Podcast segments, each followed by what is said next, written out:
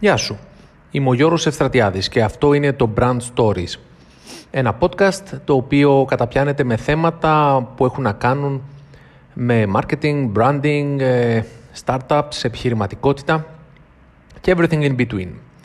Στο σημερινό επεισόδιο θα μοιραστώ ένα ηχητικό από την ε, ομιλία μου που έλαβε μέρος την προηγούμενη Κυριακή ε, μετά από πρόσκληση του ελληνικού WordPress ε, community και έχει θεματική έτσι έκταση μεταξύ του content marketing, branding, ε, marketing γενικότερα και στο σύνολό του πώς να εκμεταλλευτείς τα social media και μέσω περιεχομένου, μέσω content να περάσει το μήνυμά σου εκεί έξω και να ενισχύσεις το, το brand σου.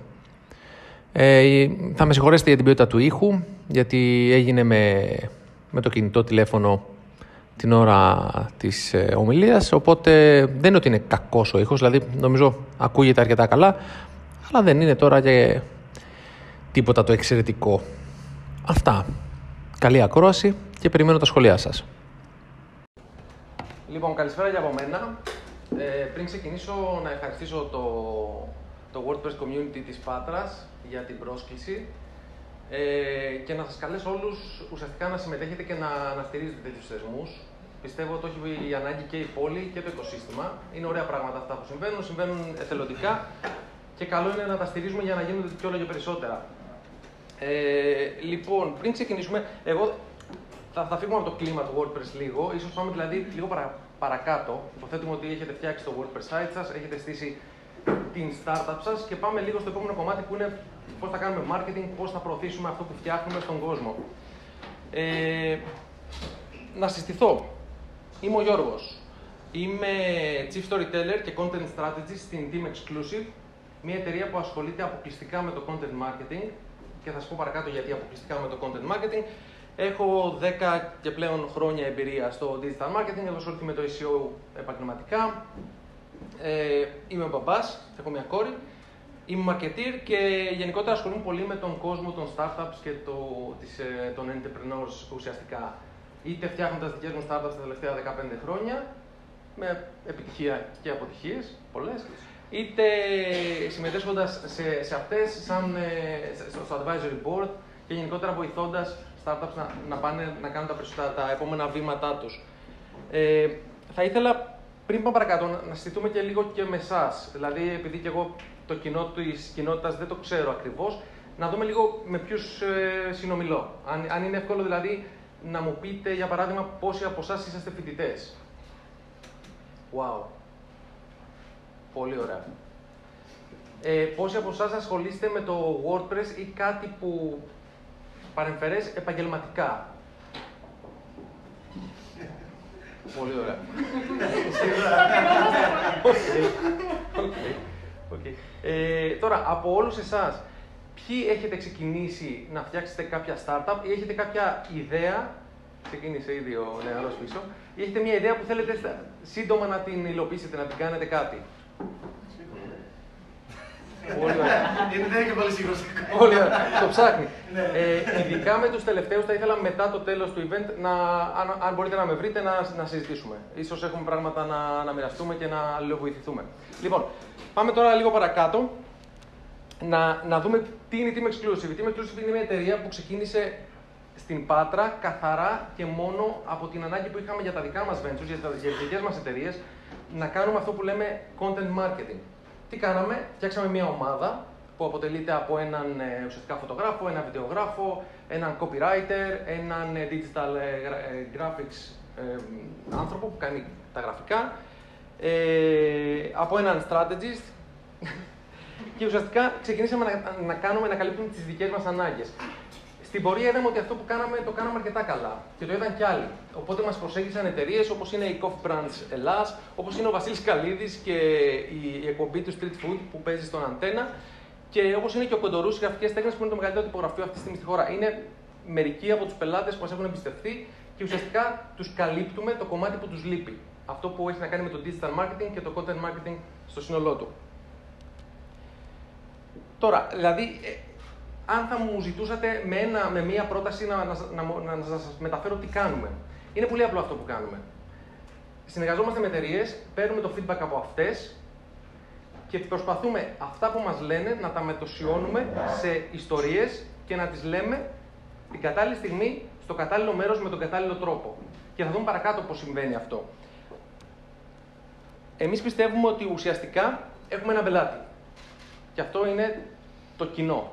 Εκεί είναι και η πρώτη διένεξη που έχουμε συνήθως με τους πελάτες με τους οποίους ε, συνεργαζόμαστε. Γιατί αδυνατούν για κάποιο λόγο να καταλάβουν ότι πρέπει να απευθυνθούν στον κόσμο τους με έναν τρόπο που να ενδιαφέρει τον κόσμο τους και όχι τις εταιρείες τις ίδιες. Δηλαδή αυτό που πρέπει να παράξουν να είναι κάτι το οποίο να ενδιαφέρει και να απευθύνεται στον κόσμο παρά να είναι κάτι το οποίο θέλει η εταιρεία να πει σώνει και καλά, ανεξαρτήτου αν το κοινό κάνει, κάνει attach με αυτό ή όχι.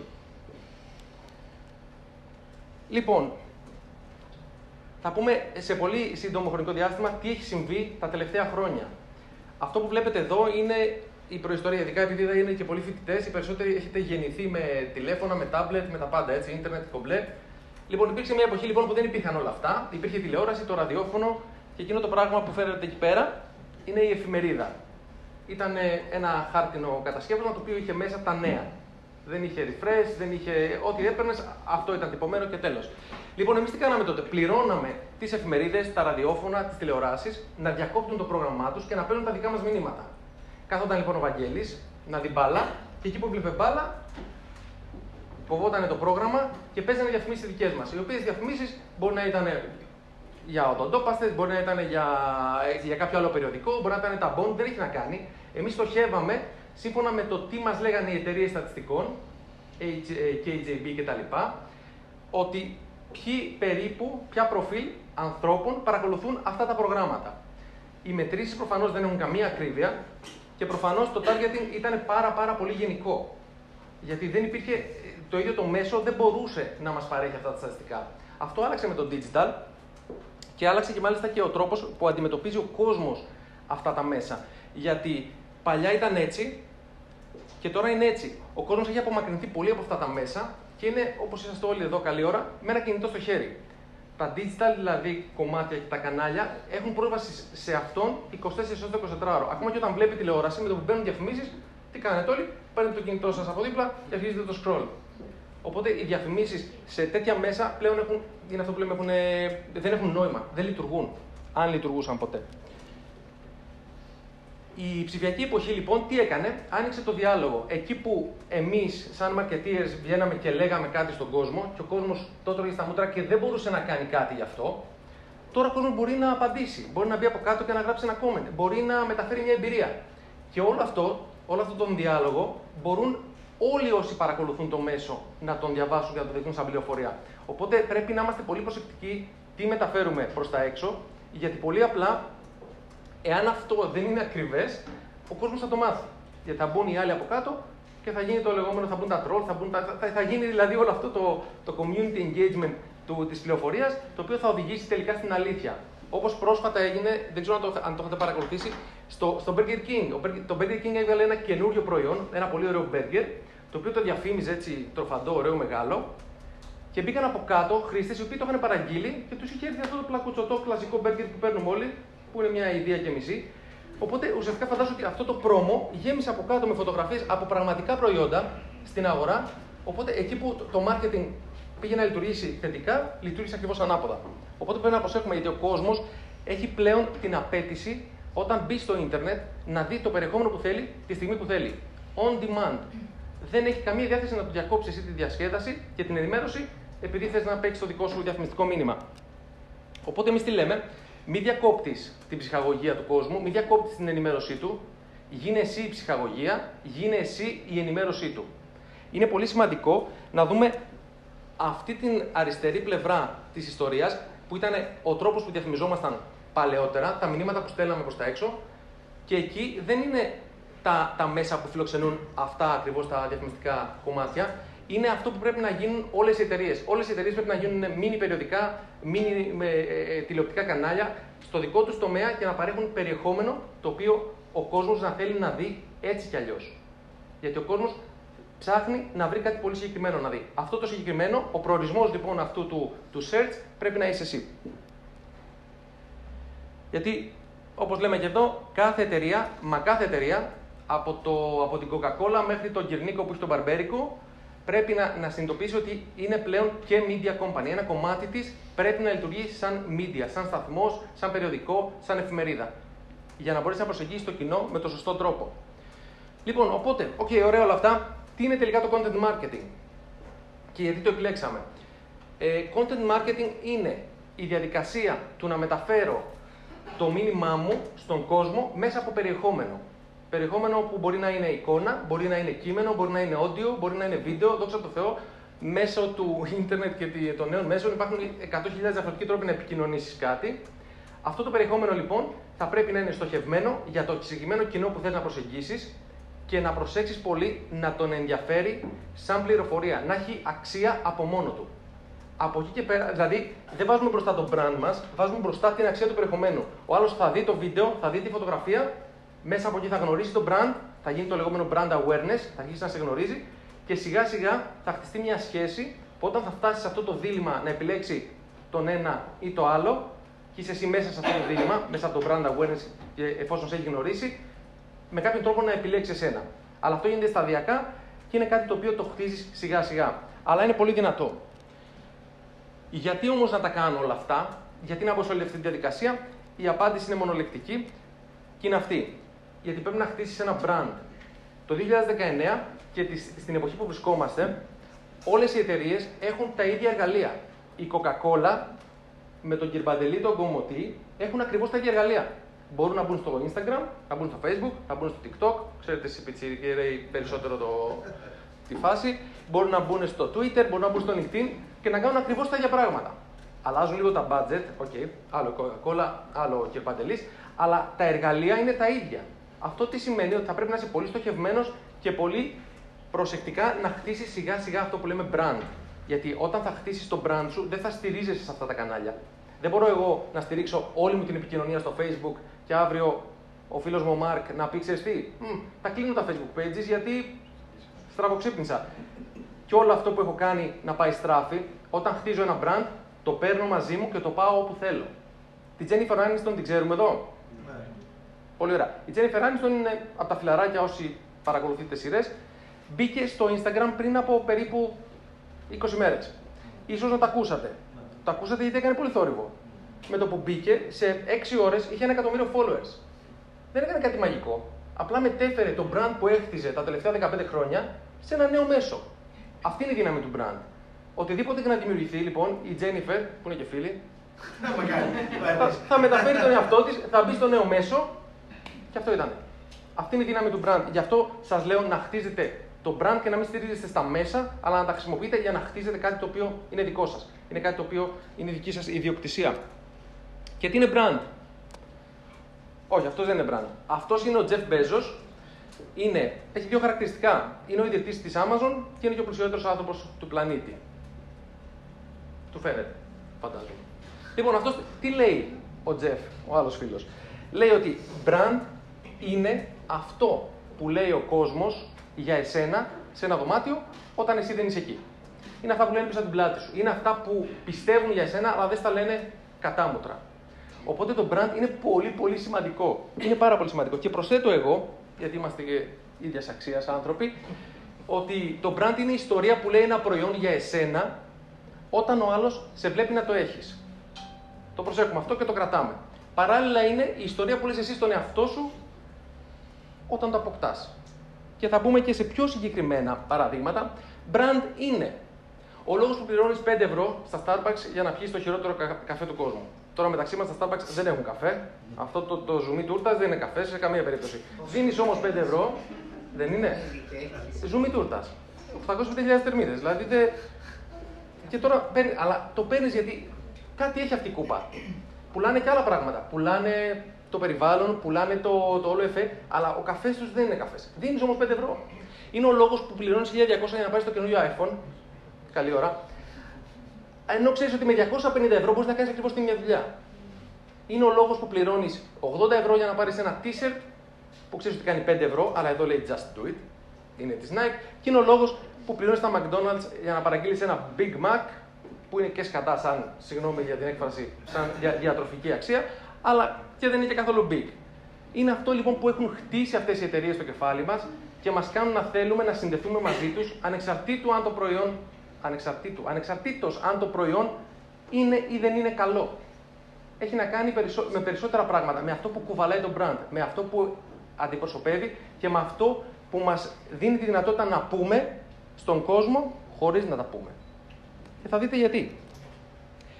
Ακούστε μια ιστορία. Το 2001 η Apple έβγαλε το iPod. Ο Steve Jobs βγήκε και είπε. Είχε μάλιστα, το είχε εδώ έτσι στην τσέπη καλή ώρα και λέει εδώ στην τσέπη μου έχω χίλια τραγούδια. Θα μπορείς πλέον με αυτό το μαραφέτη να έχεις χίλια τραγούδια στην τσέπη, όλη στη συλλογή και να ακούς μουσική. Έγινε χαμός. Η Apple εκείνη την εποχή ήταν μια εταιρεία πολύ διαφορετική από ό,τι είναι σήμερα ήταν στα πρόθυρα της κατάρρευσης, είχε επιστρέψει ο Jobs, τέλος πάντων, να μην σας με, τα, με nerd ε, λεπτομέρειες. Ε, και ήταν ένα από τα πρώτα προϊόντα που έκαναν breakthrough. Καταρχήν το προϊόν που άλλαξε τη μουσική βιομηχανία. Το iPod λοιπόν, όταν το, το παρουσίασε ο Steve Jobs, πέσαν όλες οι άλλες εταιρείες να φτιάξουν αντίγραφα. Γιατί, γιατί ήταν μια καινούργια βιομηχανία να γεννιέται και προφανώς ήταν να πάρουν κομμάτι από την πίτα. Οπότε σε πολύ λίγο καιρό είχαν δημιουργηθεί πάρα πολλά music players από άλλες εταιρείες. Η Apple όμως είχε πολύ ξεκάθαρο όραμα. Ήξερε ότι θέλει να είναι ένα premium brand. Τι σημαίνει premium, έχουμε συγκεκριμένα χαρακτηριστικά. Τα premium brands, πρώτον, πρέπει να έχουν ένα φανταστικό προϊόν, το οποίο να είναι τέλειο μέχρι την τελευταία του λεπτομέρεια. Πρέπει να δείχνουν premium. Δεν μπορεί να πάρεις ένα πράγμα το οποίο είναι μια παντόφλα και να λες είναι premium προϊόν, αν δεν έχει κάποια χαρακτηριστικά συγκεκριμένα. Και πολύ σημαντικό, πρέπει να φαίνεται ότι είναι premium. Δεν μπορεί να το, να το έχει ο καθένας. Αν, αν όλοι εδώ μέσα μπορούμε να πάρουμε κάτι, δεν είναι premium. Σε καμία περίπτωση. Μπορεί να είναι πολύ καλό κατασκευαστικά, αλλά άμα μπορούμε όλοι να διαθέσουμε λεφτά και να το πάρουμε, χάνει την αξία του. Οπότε η Apple τι είπε, το iPod θα είναι ακριβό. Αν έχω εδώ μια λίστα με τα προϊόντα που παίζουν, εγώ θα παίξω ψηλά. Πολύ ωραία. Το πρόβλημα που αντιμετώπισαν όμως μετά ήταν ότι όποιος αγόραζε το iPod έκανε ό,τι έκανε, έκαναν και όλοι οι άλλοι. Το βάζει στην τσέπη του, έβαζε τα ακουστικά του και πήγαινε βόλτα. Πολύ ωραία. Και πώς ξεχώριζε ο φίλος μου εδώ που είχε πάρει το iPod με την κοπελιά εδώ πέρα που δεν είχε το iPod. Και να πεις γιατί να ξεχωρίσει. Γιατί όπως είπαμε, ένα brand μεταφέρει και άλλες πληροφορίες στον κόσμο. Και θέλουμε με κάποιον τρόπο να τις μεταφέρουμε χωρίς να πρέπει να τις πούμε. Γιατί θα φανούμε λύθοι. Οπότε τι, τι, τι σκεφτήκανε εκεί τα μυαλά στην Apple; Σου λέει τι φαίνεται όταν ακούει άλλος μουσική, μόνο τα, μόνο τα ακουστικά. Πολύ ωραία. Τι χρώμα έχουν τα ακουστικά, είναι μαύρα. Ωραία, εμείς θα τα κάνουμε άσπρα. Και κάνανε όλη την καμπάνια τους όπως βλέπετε εκεί. Μαύρες σιλουέτες και άσπρα ακουστικά. Οι πωλήσει εκτοξεύτηκαν και από εκεί πέρα η Apple πήρε την πορεία που ξέρουμε μέχρι σήμερα. Με την ίδια λογική, εδώ βλέπετε τα κλειδιά του αυτοκινήτου μου, ε, με την ίδια λογική λειτουργούν και οι εταιρείες που, ε, που δημιουργούν sport αυτοκίνητα. Πρόσεξτε κάτι. Παίρνω εγώ μία Ferrari, παίρνω μία Maserati, δεν ξέρω και ονόματα, παίρνω μία Porsche. Ο λόγος που την παίρνω είναι μπορεί να γουστάρω τα μάξι, και είναι καλό, αλλά θέλω να φανώ και λίγο με τα μάξι. Να πάω μια βόλτα. Ωραία. Όταν θα πάω στο ακριβό εστιατόριο όμως, θα χρειαστεί να το παρκάρω. Δεν μπορώ να μπω με το αμάξι στο εστιατόριο. Κάποιοι, αν μπορούσαν, θα το έκαναν, είμαι σίγουρος, αλλά δεν, δεν υπάρχει αυτή η δυνατότητα. Οπότε σου λένε αυτές οι εταιρείες ξέρουν ότι ο άλλος πρέπει να μεταφέρει αυτή την εικόνα με κάποιον τρόπο μαζί του. Οπότε τι κάνανε, αντί για κλειδιά, φτιάξαν αυτά τα τεράστια λογότυπα που ουσιαστικά είναι. Μάλιστα υπάρχουν και αυτοκίνητα που τα κλειδιά τους είναι μικρά αυτοκίνητα. Οπότε σου λέει θα μπει άλλος μέσα, θα κουμπίσει τον μπαρ τη Ferrari και τέλειωσε. Το έχει λύσει το πρόβλημα, το έχει μεταφέρει την εικόνα που θέλει να κάνει. Και το, το όλο, ό,τι άλλο αυτό συμπερικλεί. Λοιπόν, οπότε για να φτιάξουμε αυτό το brand, όλες αυτές οι ενέργειες που κάνουμε ονομάζονται branding. Και ο καλύτερος τρόπος που εμείς τουλάχιστον πιστεύουμε υπάρχει, το, το, καλύτερο, το καλύτερο εργαλείο είναι το λεγόμενο content marketing. Γιατί, γιατί μπορείς να το κάνεις εσύ, γιατί έχεις τον έλεγχο 100%, 100% στο τι παράγεις και είναι και πολύ σημαντικό το γεγονός ότι παράγεις περιεχόμενο για τον πελάτη σου, για το audience το οποίο εσύ θες να πλησιάσεις. Είναι εύκολο; Καθόλου. Είναι valuable? Ναι, γιατί χτίζεις το brand σου. Χτίζεις κάτι το οποίο μένει. Δεν είναι μια διαφημιστική καμπάνια στο Facebook, δεν είναι μια διαφημιστική καμπάνια στην Google, δεν είναι κάτι το οποίο που δεν λέω εγώ να μην τα κάνουμε αυτά προς Θεού. Εννοείται, αν κάνουμε στοχευμένα, αν κάνουμε πώληση. Εδώ δεν μιλάμε για πώληση, μιλάμε για brand awareness, μιλάμε για brand building, είναι άλλο πράγμα. Και προφανώς, εάν είσαι Coca-Cola και έχεις κουβάδες με λεφτά που μπορείς να πετάξεις, κάντα όλα. Προφανώς, αυτό δεν, δεν υπάρχει κανένα θέμα. Λοιπόν, πάμε να δούμε τώρα μερικά pointers λίγο πιο actionable. Για να πω σε άπτε στα ελληνικά. Είναι πολύ σημαντικό να σεβόμαστε το δωμάτιο στο οποίο βρισκόμαστε. Τι σημαίνει αυτό; Facebook, Twitter, Instagram, TikTok. Άλλος κόσμος, άλλα μέσα, άλλα εργαλεία, άλλη γλώσσα. Δεν μπορώ το ίδιο μήνυμα να το μεταφέρω με τον ίδιο τρόπο στο Facebook και να μιλάω με τον ίδιο τρόπο στο TikTok. Στο TikTok είναι από εδώ μέσα το 25% πολύ λέω. Είναι μικρές ηλικίες. Αν θέλω να εξηγήσω κάτι στη μάνα μου, δεν μπορώ με τον ίδιο τρόπο να το πω και στην κόρη μου. Ένας από τους δύο δεν θα το καταλάβει. Είναι δεδομένο. Οπότε πρέπει το περιεχόμενό μας, αφού καταλήξουμε ποιο είναι το μήνυμα στο οποίο θέλουμε να μεταφέρουμε, να είναι εύκολο να μεταμορφωθεί σε λέξεις, λόγια, βίντεο, οτιδήποτε και να αποσαριστεί στα κατάλληλα κανάλια με τον κατάλληλο τρόπο. Είναι αυτό που λέγαμε στην αρχή. Να πούμε την, τα κατάλληλα πράγματα στον κατάλληλο χρόνο, στο κατάλληλο μέσο. Και προφανώς να χρησιμοποιούμε τα εργαλεία που μας δίνει κάθε μέσο. Έτσι. Δηλαδή στο Instagram θα βάλεις φωτογραφία, θα βάλεις βίντεο. Δεν θα βάλεις blog post, ούτε, ούτε με screenshot. Ούτε, δηλαδή το, το μέσο σε κατευθύνει πώς θα το χρησιμοποιήσεις. TikTok, βίντεο. Ο οποίος δεν έχει TikTok, κατεβάσει το έχει πλάκα. Γιατί, γιατί το Facebook ουσιαστικά τι είναι, είναι η προσωποποιημένη εφημερίδα του καθενός. Το Instagram τι είναι, είναι το προσωποποιημένο περιοδικό του καθένα μας. Το κάθε feed είναι μοναδικό. Ό,τι βλέπει η κυρία εδώ δεν το βλέπει ο νεαρός πίσω, δεν το βλέπει. Είναι, είναι πολύ συγκεκριμένα αυτά τα πράγματα. Twitter. Θέλω να κάνω κουβέντα για το τι συμβαίνει τώρα, θα μπω στο Twitter. Θέλω να φορέσω κουστούμάκι και να το παίξω businessman, θα πω στο Instagram, στο, στο LinkedIn. Εκεί θα μιλήσω με άλλη γλώσσα. Θα μεταφέρω άλλα άρθρα. Θα μιλήσω με, με λέξεις περίεργες, θα χρησιμοποιήσω την αργό της, του industry που εκπροσωπώ. Αλλά άμα πω στο, στο, στο, στο, στο Instagram και χρησιμοποιήσω τις λέξεις, δεν θα με ακολουθήσει κανείς απλά. YouTube, βίντεο και Google Search. Όπως είπε και ο φίλος ο Δημήτρης, SEO, πολύ σημαντικό. Να έχουμε φιλικό περιεχόμενο προς τις μηχανές αναζήτησης, να το βρουν, να το αναδείξουν και να βρουν και εμάς παράλληλα. Παλιότερα οι εταιρείες μπορούσαν να επικοινωνήσουν με τον κόσμο μέσα τόσο. Βγάζανε ένα δελτίο τύπου και είχαμε καθαρίσει. Τώρα η νέα εποχή και τα, γενικότερα τα νέα μέσα προστάζουν, απαιτούν, δεν είναι δηλαδή επιλογή, να επικοινωνήσει με το καταναλωτικό κοινό και με τον κόσμο που, που θέλει να απευθυνήσει κάθε μέρα. Τι θα γίνει λοιπόν αν κάθε μέρα, και όχι μόνο κάθε μέρα, πολλές φορές τη μέρα. Είναι δυνατόν πολλές φορές τη μέρα να μιλάς μόνο για σένα; Φανταστείτε, θα το, θα το έχετε ζήσει. Είμαι σίγουρος σε, σε, σε, σε κάποια πάρτι που μπαίνει ένας τύπος και βλέπεις ότι όλοι λακίζουν, όλοι πάνε στην άκρη και είναι, Ω, ήρθε αυτός τώρα θα μας πρίξει. Θα θα μας πει τώρα για τη γαμάτη δουλειά του, για το έτσι, για τα ταξίδια που κάνει. Ε, δεν θες να είσαι αυτός ο τύπος. Social media. Δύο λέξεις. Το media το, το μάθαμε. Το social σημαίνει κοινωνικός. Σημαίνει ενδιαφέρομαι να μάθω. Πραγματικά να, να με ενδιαφέρει να μάθω.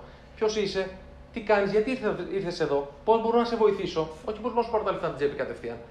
Να υπάρχει αυτός ο διάλογος. Αυτά ο κόσμος πλέον τα απαιτεί και τα διαισθάνεται. Ακόμα και από ένα ψυχρό μαρκετινίστικο πλάνο μπορεί να περάσουν τέτοια μηνύματα. Το κάνουν οι εταιρείες καθημερινά. Και προφανώς στους ανθρώπους αρέσουν οι ιστορίες. Εγώ, όταν θέλω να πω κάτι στην κόρη μου, αν θέλω να της μεταφέρω μια πληροφορία, θα το πω μέσα από μια ιστορία. Γιατί το μαθαίνει πολύ πιο εύκολα. Θα της πάρω ένα παραμύθι που να μιλάει γι' αυτό. Οι άνθρωποι έχουν την τάση με τις ιστορίες να μαθαίνουν πολύ καλύτερα. Έρχονται πιο κοντά. Γι' αυτό πάτε και βλέπετε σινεμά. Οι ταινίες αυτό είναι, είναι ιστορίες με τις οποίες ταυτίζεστε και με κάποιο τρόπο βγαίνετε έξω μετά και το παίζετε, ξέρω εγώ, ανάλογα στις ταινίες έχετε δει. Ταυτίζεστε όμως, υπάρχει μια, ένας συναισθηματικός, ε, μια συναισθηματική ε, σύνδεση, να το πω έτσι. Και τι συμβαίνει όταν υπάρχει αυτή η συναισθηματική σύνδεση, υπάρχει επένδυση από τη μεριά σας. Όταν βλέπεις ένα brand, λοιπόν, σου προσφέρει ένα, ένα περιεχόμενο το οποίο μπορεί να είναι αστείο και γελάσεις, ή ένα περιεχόμενο που μπορεί να είναι συγκινητικό, αυτός σου δημιουργεί ένα συνέστημα. Αυτό το συνέστημα σε συνδέει με αυτό το brand. Αυτό είναι μια επένδυση από τη δική σου μεριά.